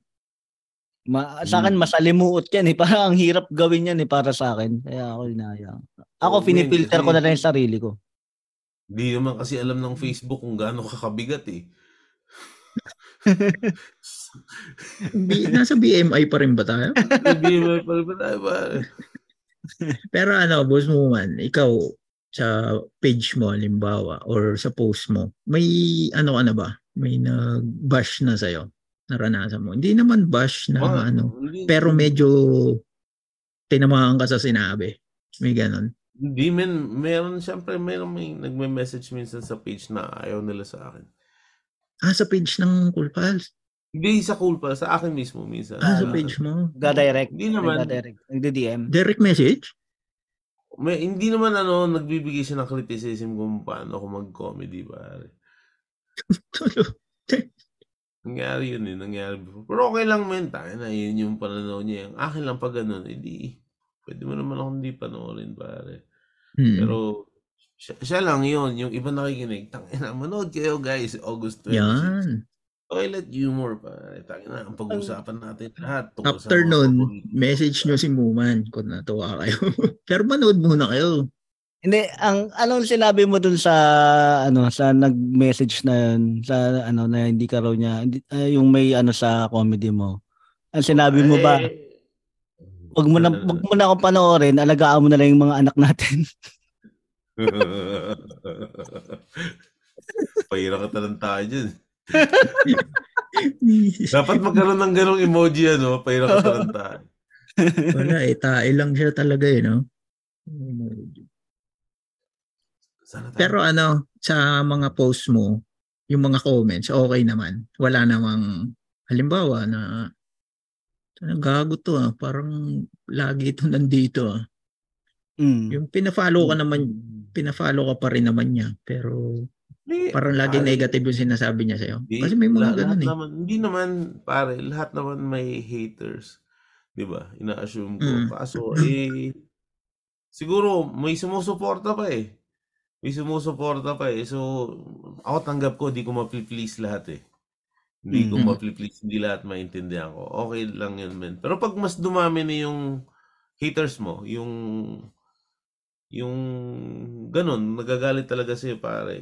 I think yun para sa akin, it's time for me to stop. Pag dumating na sa point na gano'n. Doon mo na ba titignan yung sarili mo na? Puta, Parang mas mataas Oo, na yung percentage ng haters ko. Ang haters. Oo, pare. Well, minsan di mo rin naman ano yun, no, ma-predict. Cancel culture eh. Ng lalo cancel na yun eh. culture no? Tangin na, Mm. yun yung. Pero siguro nga, anong kaibahan nito, um, yung goal kasi namin hindi yung as influencers talaga eh. 'Di ba? Ang goal din talaga namin is makabenta kami ng comedy shows. Mm. As Yun ang, comedians. yun ang as comedians, y- yun ang tingin kong goal namin ah, for at least para sa akin. So, yung hater na yan, kahit anong sabihin niya, hindi rin naman talaga din siya manonood ng show mo eh. Mm. Yun, So- yun din yung naisip ko eh. So, 'di ba? Nasa online sila na nag ano, pero yung show mo ay puno. So, saan ka makikinig? Oo, makikinig. Diba? Di, siyempre, dun, oo, dun, dun sa nakakaharap mo. So, yun Oo. din yung naisip ko noon eh. So ano no, parang masabi natin na hindi nagtra-translate ba yung online hate sa isang tao sa live? I don't know, pare. Pero Kasi- kasi, Parang ang example ko rito yung kay Rendon. Mm. Si Rendon kasi 'di ba, ang daming haters din sa online eh. Tapos nung nagbukas siya ng business niya, hindi tinao eh. ano yun, men? Ah, tinao raw, tinao. Ah, tinao? Tinao, pare. Ang, ah, tinao raw yan, men. Kasama Hmm. lang sa PR nila yun, pare. Na Hmm. walang Ha? Walang pumunta. Na hindi walang tinao. pumunta. Kasi Tapos, mahal kaya daw, naman daw, sabi? allegedly ah, kaya naman daw napasara saglit, ah nasira raw yung air conditioning. pero punong-puno raw nung first day. Mm. So, kahit anong kamalasan yung nangyayari sa kanya, kahit anong allegedly kama, kung anumang kamalasan, 'di ba? Ginagawa niya pa rin balita, sinesensationalize niya. Tapos, yung makakabasa ng article na yun, maraming galit pero may ilang natutuwa. Ang goal niya lang naman eh, may pumunta doon sa bar na yun eh. Di yung ilang pirasong matutuwa, yun yung market mo. Pupunta. O pare no, so he could afford to have haters. Okay lang eh, no? Oo, kasi isipin mo, no? Eh, ang mga Pilipino, emotional eh. Kaya talagang number one tayo sa kum kumonsumo ng social media eh. Dahil emotional tayo, ang dali nating Trigger, ah, no? ma- oo, Maniwala. ang dali nating ma- maniwala. So, yun yung ano eh. Lalo nung ano, no? Nung pandemic, Mm, yun. sobrang toxic nung feed mo. Totoo. Kasi mababasa mo yung mga Ano men, corruption. para sa akin, SOCMED, entertainment lang yan pare. Huwag mo siya hanapan ng validation mo. I-consider mo lang siya as entertainment and iwan mo siya as such. Pag may nabasa kang article doon, edi pwede ka naman mag-research sa internet. Eh, yun nga lang, sobrang spoiled na tayo. No? Tanga na yun man lang hindi natin magawa. Ayaw So, na natin gawin eh. natin- Oo, ayaw na natin gawin. So, mas i-assume na lang lagi natin yung putang ng article na gano'n. Dati kasi si RJ, nababasa ko pa yan, nakikipag-away sa comment section eh. Ano rin eh. Kumbaga Parang, parang, politika. oh, Mababasa mo, di ba, yung mga kaibigan mo na nagko-comment sa Facebook. kailangan mo Mababasa mo rin eh. kailangan mo rin na siyang itigil dahil ano bang nakukuha mo dun? Diba? Yung ganun. Yun ang Bakit ka tumigil, pre? Ikaw. Number one kasi inawi ako na asawa ko. Yun yung talaga yung number one kaya tumigil na talaga. nababasa niya. Oh. Yun yung number one reason. May, Tapos, may, may, yun lang ang only reason. may tiyahin ako noon na DDS pare, hardcore na DDS siya. Mm. Ah, sobrang wala siya sa logic kadalasan para sa akin na pag nakikipag-argue siya. So, ang nangyayari, ma- makikipag-away siya sa online to random people. Tapos, habang nakikipag-away siya, kinokorek ko yung grammar niya every time. yun ang pinakamadali eh, no? Pagka makikipagtalo ka, pag, yun ang pinakamadali Hahanapan mo ng Oo, mali hanapan yung sinabi. oh, yung grammar. Yung grammar, yung ganon. O yung itsura. Oo. Yung sinatawag Hindi, nilang ako- ad hominem ba? Never ko ginawa yan eh. Ano kasi, ano eh, ano eh, um, kadalasan kasi yan, trash talk na ganyan, subukan yung online trash talk, pare. Hmm. Di ba? Yung same Madali. principle. Oo, mabilis magsalita ng anong kagaguhan. Hmm. Ano mga strategy nyo pag nagtra-trash talk kayo online? Una ako ganyan eh, kukorek ko yung grammar. Pangalawa, aanuin ko na ano, titirahin ko na wala siyang edukasyon. Chances are, kapag naglalaro siya online, wala, nang matagal, tangin na makakahagip ka ng nerve, pare. Kaya ano eh, pag naglalaro ako online, walang gusto makipaglaro sa akin. Mo. Ibina-background check mo ba? Pag ganyan, may Oo, babardabulin ako ka yun. online.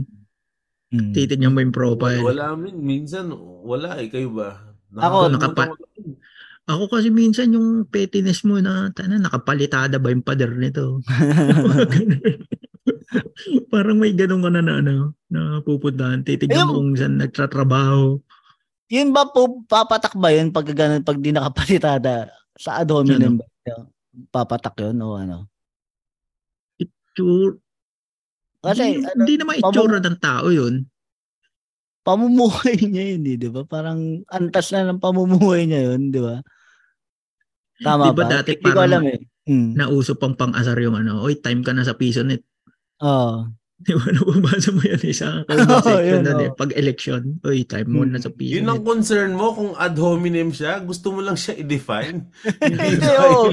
Hindi ko rin kasi siya maintindihan sa totoo lang eh. Kung ano yung, kung saan yung, kung ano yung saklaw nung, ano na yun eh. Nung Wala ad na hominem. tayong expert dito, pre. Expert tayo. Expert na ad hominem. Andito po si Nardong Putik. Nardo, pasok. Pag tinatawag nila ako amoy tae. Ad Nakaka-insulto. hominem. Ad hominem po yun. Ang problema ko lang sa social media, um, dito, pag gising mo, phone ka agad, Yun. tapos browse. Hmm. Ikaw ba boss mo? Pinipigilan ko pare, pinipigilan ko. Kahit Paano? lalo pag madaling araw, Oo, oo. ang ina no. Kasi pare, syempre, pag nag-phone ka eh, siguradong magigising ka for at least 5-10 minutes pare. Mm-mm. And pag ganun, interrupted na yung sleep mo. Kaya ako, Oh. pipigilan ko sumilip ng phone sa madaling araw. So, sa kama na ako umiihi. Sago, takin na. At least hindi ako sinadong putik. Ihi lang, at least ihi. Kesa lumabas ako, baka magising pa ako. Kasi minsan doon ako nag-check ng oras eh. Kung Ah, anong sa oras na. Oo. Pero yun nga, yun ang sakit ko talaga pre. Pag gising, kahit magising ka ng madaling araw, bubuksan ko talaga yung phone ko tapos Facebook. Ako, Pare, ano, ganun lahat ako. tayo ganun addict. din. Sige, Mm. sige, sige. Ganun lahat din tayo yung sa akin. Saan? Oo, na ka na lang. Sige na. Ikaw na lang. Ikaw na lang. Hindi ko narinig eh. Parang ganito yung unang ano ng yung pass eh. Unang ano. Yung ginagawa nila, James. Ah, Mga 50,000 50,000 hours na kayo guys. Congratulations. Salamat. Tapos karamihan sa mga minuto doon, puro tulad ng mga ganito kagaguhan. sa August 26, huwag niyong kalimutan ha. Toilet humor. Toilet humor. www.comedymanila.ph no? Abangan nyo dyan si Nardo. Pero ma- mabalik ako, no? Yun nga, katulad na rin yung kay Jomar J. Tulad nung kagabi, nagising ako ng alauna na madaling araw. Kala ko alas 6 na eh. Tapos nag-check nga ako ng cellphone. Di na ako makatulog pagkatapos. Di ba? Hmm. Tapos less energy na pagdating sa umaga. Oo. Pero imagine parang- mo, Na-drain ka na. imagine, imagine mo kung gaano tayo ka well rested pare. Kung lahat Mm. tayo hindi nagpapa-interrupt sa phones natin Mm-mm. sa gabi. Yun yung... Yung bang, Ah. Go, go, Sabay. go, go, go. Yung bang nakahiga ka na pare, anong gagawin mo pag nakahiga? Sa halip na dumiretso ka ng tulog, sisilip ka muna sa phone mo. na Nakahiga, Mm. pare. Hmm. Ano Pero ba magandang ano dyan para maiwasan? Tingin niya. Wala eh, no? Addiction na talaga siya, Yeah, pare. oo. Addiction na talaga yan. So, Parang addicted din ba tayo sa ano? eh, no? Gusto nating malaman yung nangyayari sa ibang tao. Curiosity siguro, no? Hindi natin, pare, Yun, hindi natin curiosity. mapipigilan kung paano na, yung pag-consume natin, pero kung Mhm. paano natin siya i-interpret, siguro yun yung, ano eh, makakontrol natin. Kung paano natin, di ba, to take. Ang- Ma-interpret yung nakita mo or nabasa Oo, mo. nakita mo. O kaya, imagine, imagine mo yung ano mo, no? Ikaw yung magbibigay ng context dun sa text niya, dun sa tinype niyang words. Ikaw yung Mm. magbibigay ng emotion. Ikaw yung magde-decide. Oh, ano ba to? anong... Seryoso ba siya? Galit ba siya? O- Oo. Yun. So, paano kayo nagdi-detox sa ganyan? Sasalsal. Eh, gamit, gamit Eh, ko doon rin ka rin cellphone gamit kasi doon eh. eh. gamit mo din eh, siyang katitingin. Alam mo kaya, kasi minsan nakikita ko yung like ni RJ. Yung notifications, kumukurap eh. Gets mo? Siguro nagsasalsal siya na pipindot niya yung like. Oo, kurap. Pero yung iba sabi nila ano eh, di na nagde-deactivate or ini uninstall yung app. Oo. Kung Umabot na ba kayo sa ganun? Wala pa naman. Siguro pagkatapos nito, bigyan niyo ako ng one pa na Paglabas nito. paglabas nito.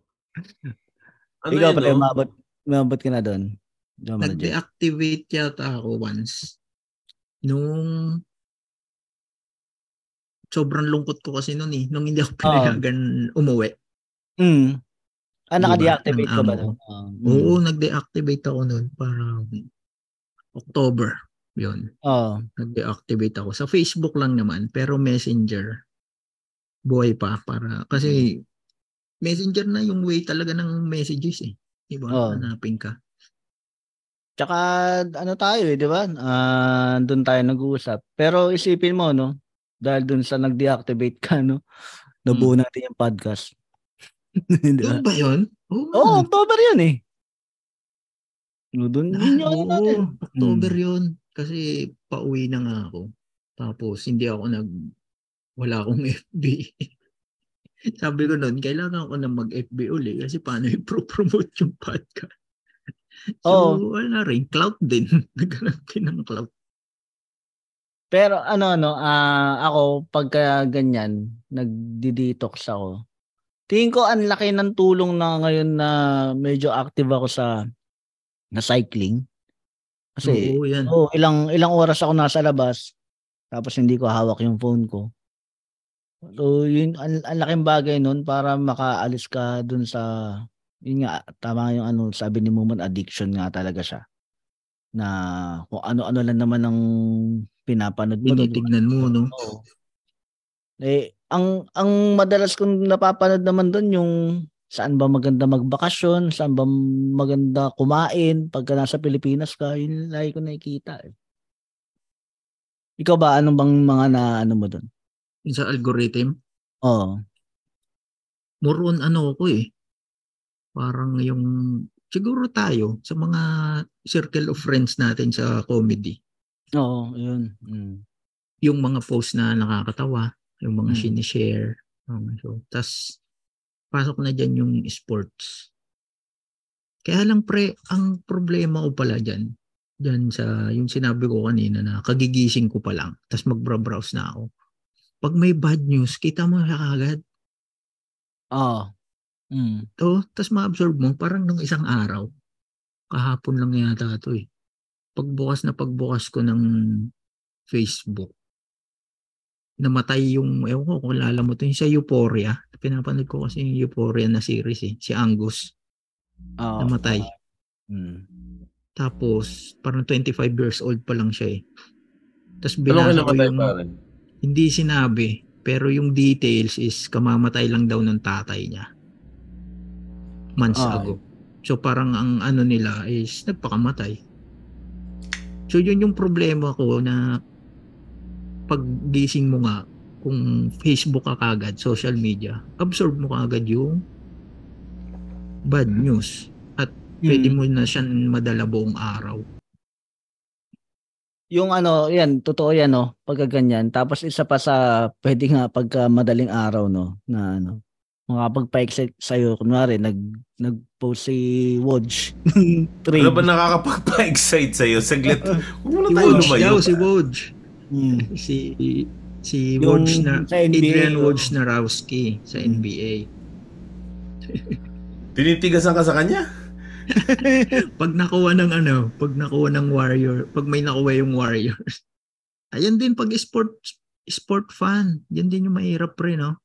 Oo. Lalo pag ano, trade season, off season, free agency. Ayaw mo mahuli sa balita na may nangyari. Tsaka ano pa nagpapa-excite sa'yo? Ito yun yung tanong ni mo. Ba't tayo napunta sa nagpapa-excite? Hindi kasi baka mapunta na nga tayo dun sa, ah, hindi, band pala yun dito, band. Band yun dito. Ako ba wala niya? No? Alam ng mga Hmm. asawa niyo na kumikita kayo ng tig 30 mil sa pagpa-podcast. Ikaw lang nakakaalam. Yan, ah, yan ang fake news. Yan ang fake news. Ikaw lang nakakaalam yan ah. Oo, kaya. Yan ang laki nun ah. Ang laki na. Sana dumating, dumating Sana kami sa eh, pinapadala rin siya sa inyo sa Pilipinas. Sana umabot So, na kami nun ah. Oh, Pag sana- naniwala sila dyan, pare, imaginein mo, mababadit Sa'yo ko kukunin yan. Sa'yo ko Kaya kukunin kailangan yan. mo magtrabaho ng 30,000. Kailangan, namin Saan mo ba kukunin yun? E di sa overtime. Imagine mo mag-overtime ka ng isang daang oras. Gawa Wala lang sila. Wala pa naman OT Kada sa buwan. amin. wala, wala nga ako. Kasi hindi naman Walang bayad yung doon sa amin podcast. eh. eh. Wala nang OT sa amin eh. Isipin mo nagpapaano ka, mag-advertise kayo kahit karinderya. Sino po gusto mag-sponsor? Nasaan na tayo, bro? social media, balik tayo sa social media. Ayun. no? Pero kayo, ako kasi habang, siguro no, pag matagal ka na sa SOCMED, tapos umiidad ka pa, pare, makikita mo kung gaano siya ka-fake eh. Oo. Okay. No?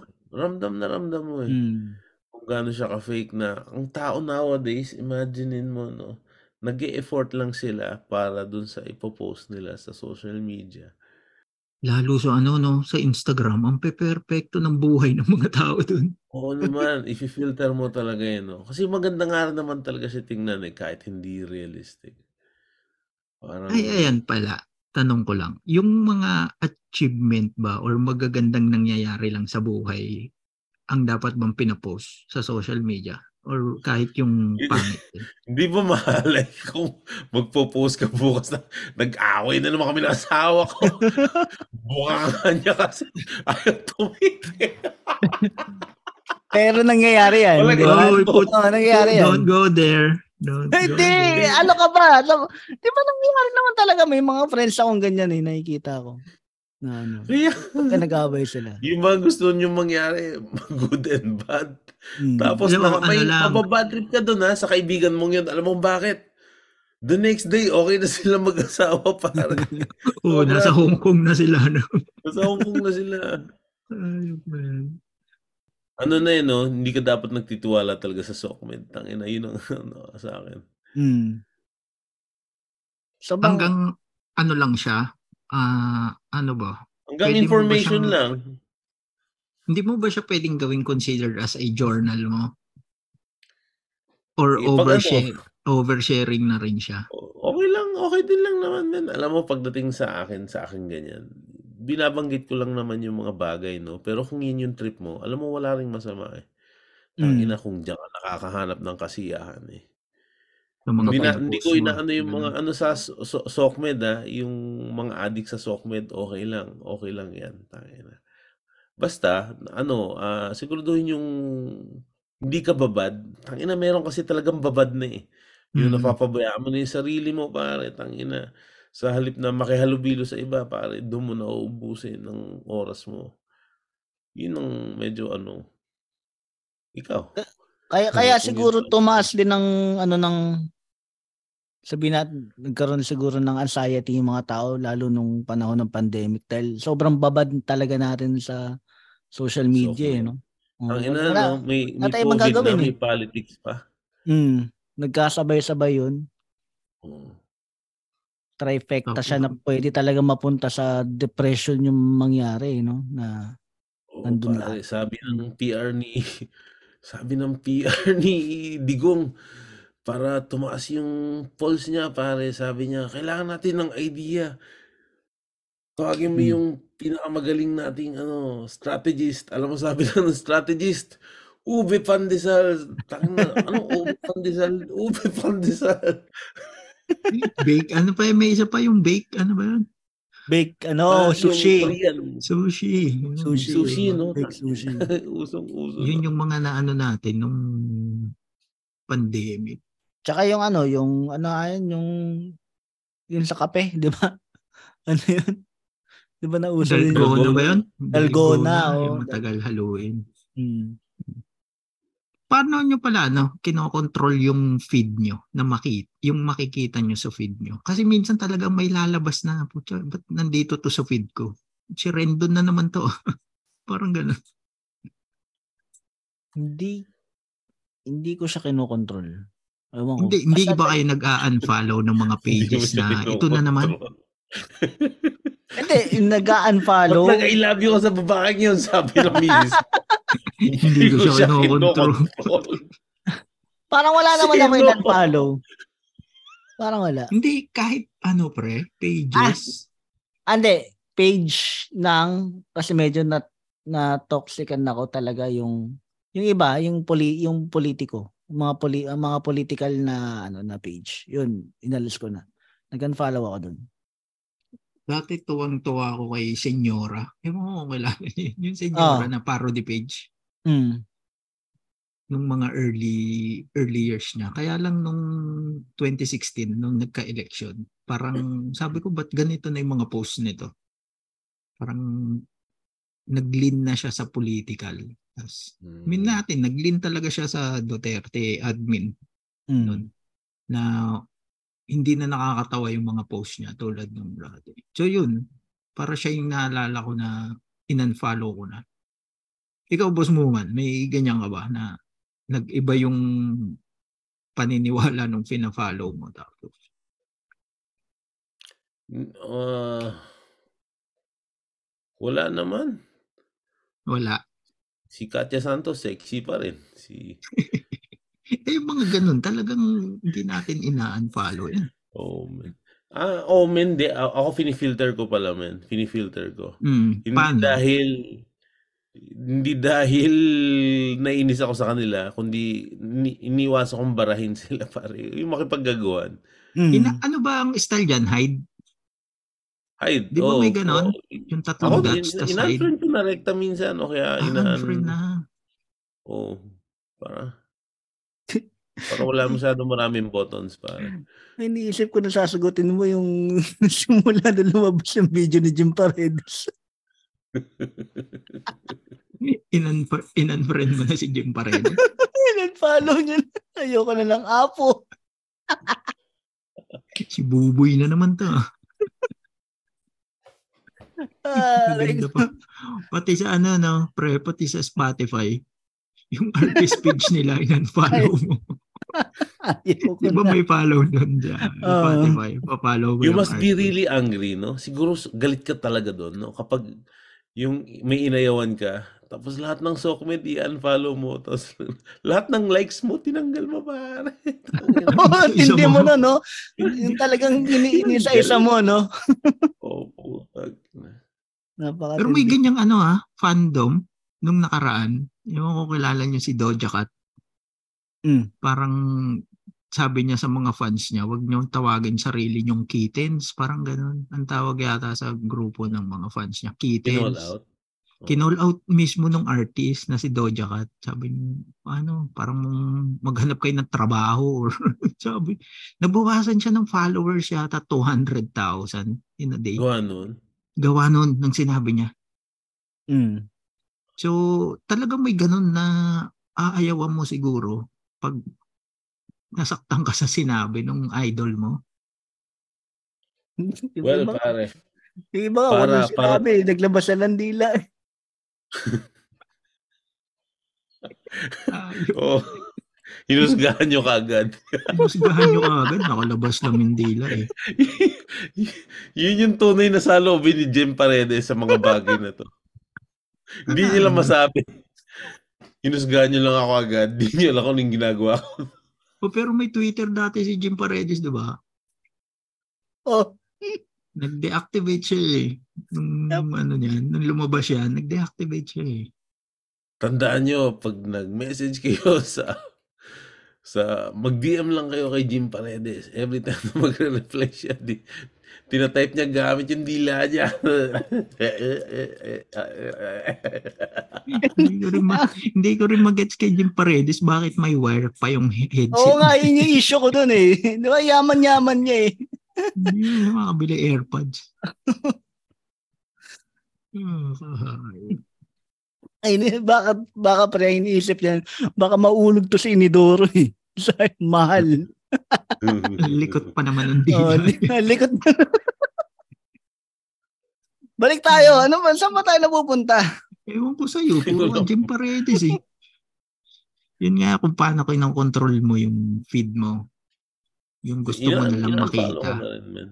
Ina-unfollow. Ayoko ng mga ano, men. Ang ayaw na ayoko nakikita, yung yung sobrang sexist. Mm. Yung sobrang sexist. Yung mga lalaking, yung mga manyak talaga na lalaki. Hmm. Ina-unfollow ko yun. Pa. Yan ba yung ano, yung mga, di ba may mga vlogger na nag interview ng babae sa club? Oo, yung mga yung mga, ganun? ba, ay, Mm. na, ano ko, mm. nababastusan talaga ako doon. Kaso wala kang naman magagawa. Sa panahon ngayon, yung iba, okay na lang na binabasto sila. Or yun talaga na yung naging content nila, no? Oo, yung hawak suso, pare. Ano Oo. yun? Yung papahawak yung suso. Takin na na ano ako doon, pare. Sobra naman. No? Yung ano ba, 'di ba yung hus, yung huslat girl ba 'yon? Yung 'di ba Ah, sa merong ano doon? Oh, sa Flipish, oh, 'di ba dati? Merong ganun eh. Yung makikipaghalikan sa bar, yun yung ano niya, yun yung content niya. Siguradong makakahanap sila ng ano, maniniwala sa kanila. Yung followers na ganun din yung pag-iisip. Mm. Yung nga lang, siyempre imagine mo, inaano mo yung ganung klase ng behavior, ano? Isa pang isa pang nainis ako pala yung mga ganyang content. Nakikita ko sa Facebook yung nag motel review. Oo, isa pa yun. Tapos may kasamang babae. Check Mm. yan. Parang Baka naman, ano, papasok ba sa sexist yun? bigyan natin ng benefit of the doubt. Baka naman, inupahan niya lang para payagan siyang pumasok. Kasi hindi Kasi siya bawal makapasok mag-isa. pag mag-isa eh. Gusto niya kasi kunin yung couple's room. So, may kinausap siya doon. Sabi niya, eto 500, sumama ka sa akin. Walang mangyayari. pa eh. Walang mangyayari. Ang gagawin mo lang, sasamahan mo ako para makapasok ako sa couple's room ng motel. And pag nandun na tayo, wala kang gagawin, upo ka lang sa isang tabi at papanoorin mo ako mag-jackal. Saka akin na lang yung chinelas. yung chinelas mo akin.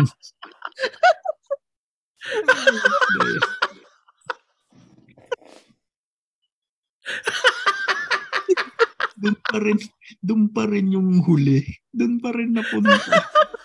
Aray ko! Naisip na yung paredes. Hindi siya Siguro, siya pre. na-record. Oh, yun na siguro pre yung ano, hudyat din na. Ang ganda ng ender nun eh. Ang ganda na ng ender eh. Ko. Uy, salamat sa inyo ha. Putang ina, lagi ko yung pinapakinggan sa US, pare. Hindi ko mapakinggan yung Cool Pals eh. Ang daming mura. Hindi kasi kayo nagmumura eh. And I think it's a good thing, pare. Kasi nga, karamihan ng... Yun din yung ano, eh. yun din yung para na pag-usapan namin ni RJ nung nag start eh. Oo. So, so, anong ginawa mo mag- ngayon? Anong ginawa mo ngayon sa episode na to? Ito lang yung ilalagay namin sa Spotify na letter E. Oh, may letter E siya. May letter E. Pag in-upload. Tapos Hindi, hindi pa tayo nagmura eh. Hindi pa tayo nagmura eh. Hindi, nagmura tayo sa umpisa eh. Alam ko eh. Meron. Pero thank you. Thank you, Thank boss, you, mo ah, lagay sa, oh, Salamat sa inyo. Sa feedback po, lagi. pare. sa Mm. mga episode pag nagme-message ka pag tapos mo makinig. Tsaka- mo sa amin pag pangit yung episode namin. Tsaka siya yung may pinakamalaking, eh, isa sa may pinakamalaking ambag doon sa 50,000 no, na license. No? Maraming maraming salamat. Oo, ilang episode din yun. Mm. Thank you, thank you. Pero, Kahit nasa congrats- US tayo, sa napakinggan. 30,000 nyo, guys. Ang isang tayo kukuha nito. Napaka Imagine mo yung scenario, yung scenario na maniwala sila. Hmm. Di ba, pare? Putang ina. Iniisip Kumikita na sa na inyo pala na ah. nanakaw kayo. Yun ang iniisip sa inyo, tapos nag-overtime pa kayo para ma-provide yung 30,000. Ang problema nito pag bumaba pa yung palitan eh. yung exchange rate eh. Pero sa alam nyo kung saan yung mataas exchange rate, pre? Oo, saan pare? Top, sa top top sen, syempre. Ano, tap tap send oh, sigurado. Competitive ang ano. Ah, pare, alam mo ba nagpadala ako nung nakaraan, no? Magkano Marunong ka palitan? na, pre, ah. Oo, marunong. Ginawa ko na, pare. Hmm. 15. 15 dirhams pre ang palitan. Eh, magkano lang sa, ano, sa exchange house? Nasa 14.8 yata. So, ang laki. 15 sa top top, tapos wala pang 15 remittance dirhams. fee. Oo, walang remittance fee. Hindi mababawasan yun pagdating ng Pilipinas. And, ah ginamit ko yung promo code pre, yung buhangin. Yan, may 50 Karoon ako ng bonus. dirhams kayo pag ginamit yung code na buhangin. Kaya maraming maraming salamat. Oo. At magagamit niyan sa ano ha, sa USA, Canada, Europe at UK. Kaya gamitin nyo na yung top top send. Yes. Ayun, wag nyo ulit kalimutan ha, sa August 26 na yung 1 hour special ni Muman Reyes pinamagatang Mahirap hulaan. Toilet humor. Toilet humor, guys. Yan, panoorin nyo yan. Theater, Salamat, salamat sa first inyo, ano guys. mo ba yan? Boss Moms, first theater show mo this year? Solo? Oh, first. Oh. Yan. Kaya sana ano, sold out. Sold out. Sold na. out yan. Sold out yan. Sa Kahit August saktuhin 26. nyo lang na pang-upa, 103 tickets. Lagpas yan. Sobra Okay lang. sobra. Sa 103 tickets eh, para masambot. Okay lang. Ay, Gawin to. ng 108 para may pambayad dun sa ano ni Nardo. Oo, mga Siya- opener. Sa mga opener sa, sa ah, Si Nardo panganay kasi, niya. Si Nardo kasi magkakalat dun eh. So, ang dami. May maglilinis pa, di ba? Ay, Maabutan man lang maglilinis yung eh. maglilinis. pang, pang tip, ano? Oh, pang tip. Yan mo na. Ito na, ito na, ito na sa'yo. Yan mo na yan, Sinardo. Yan. Tara na, Ang tara na. pare, pag may kaibigan ka na mahid ng tayo sa hotel room, kundi mapapatip ka nga ng malaki. Alam mo, 20 pesos lang to.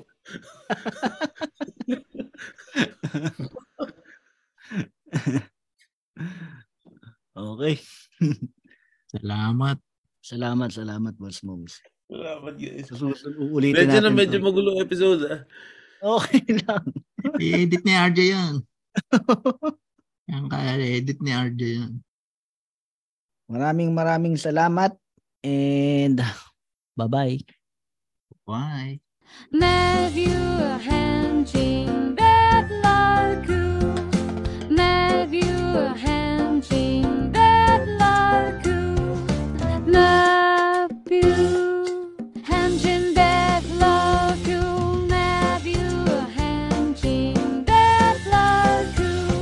Thank you for listening to the Buhangin Brothers podcast.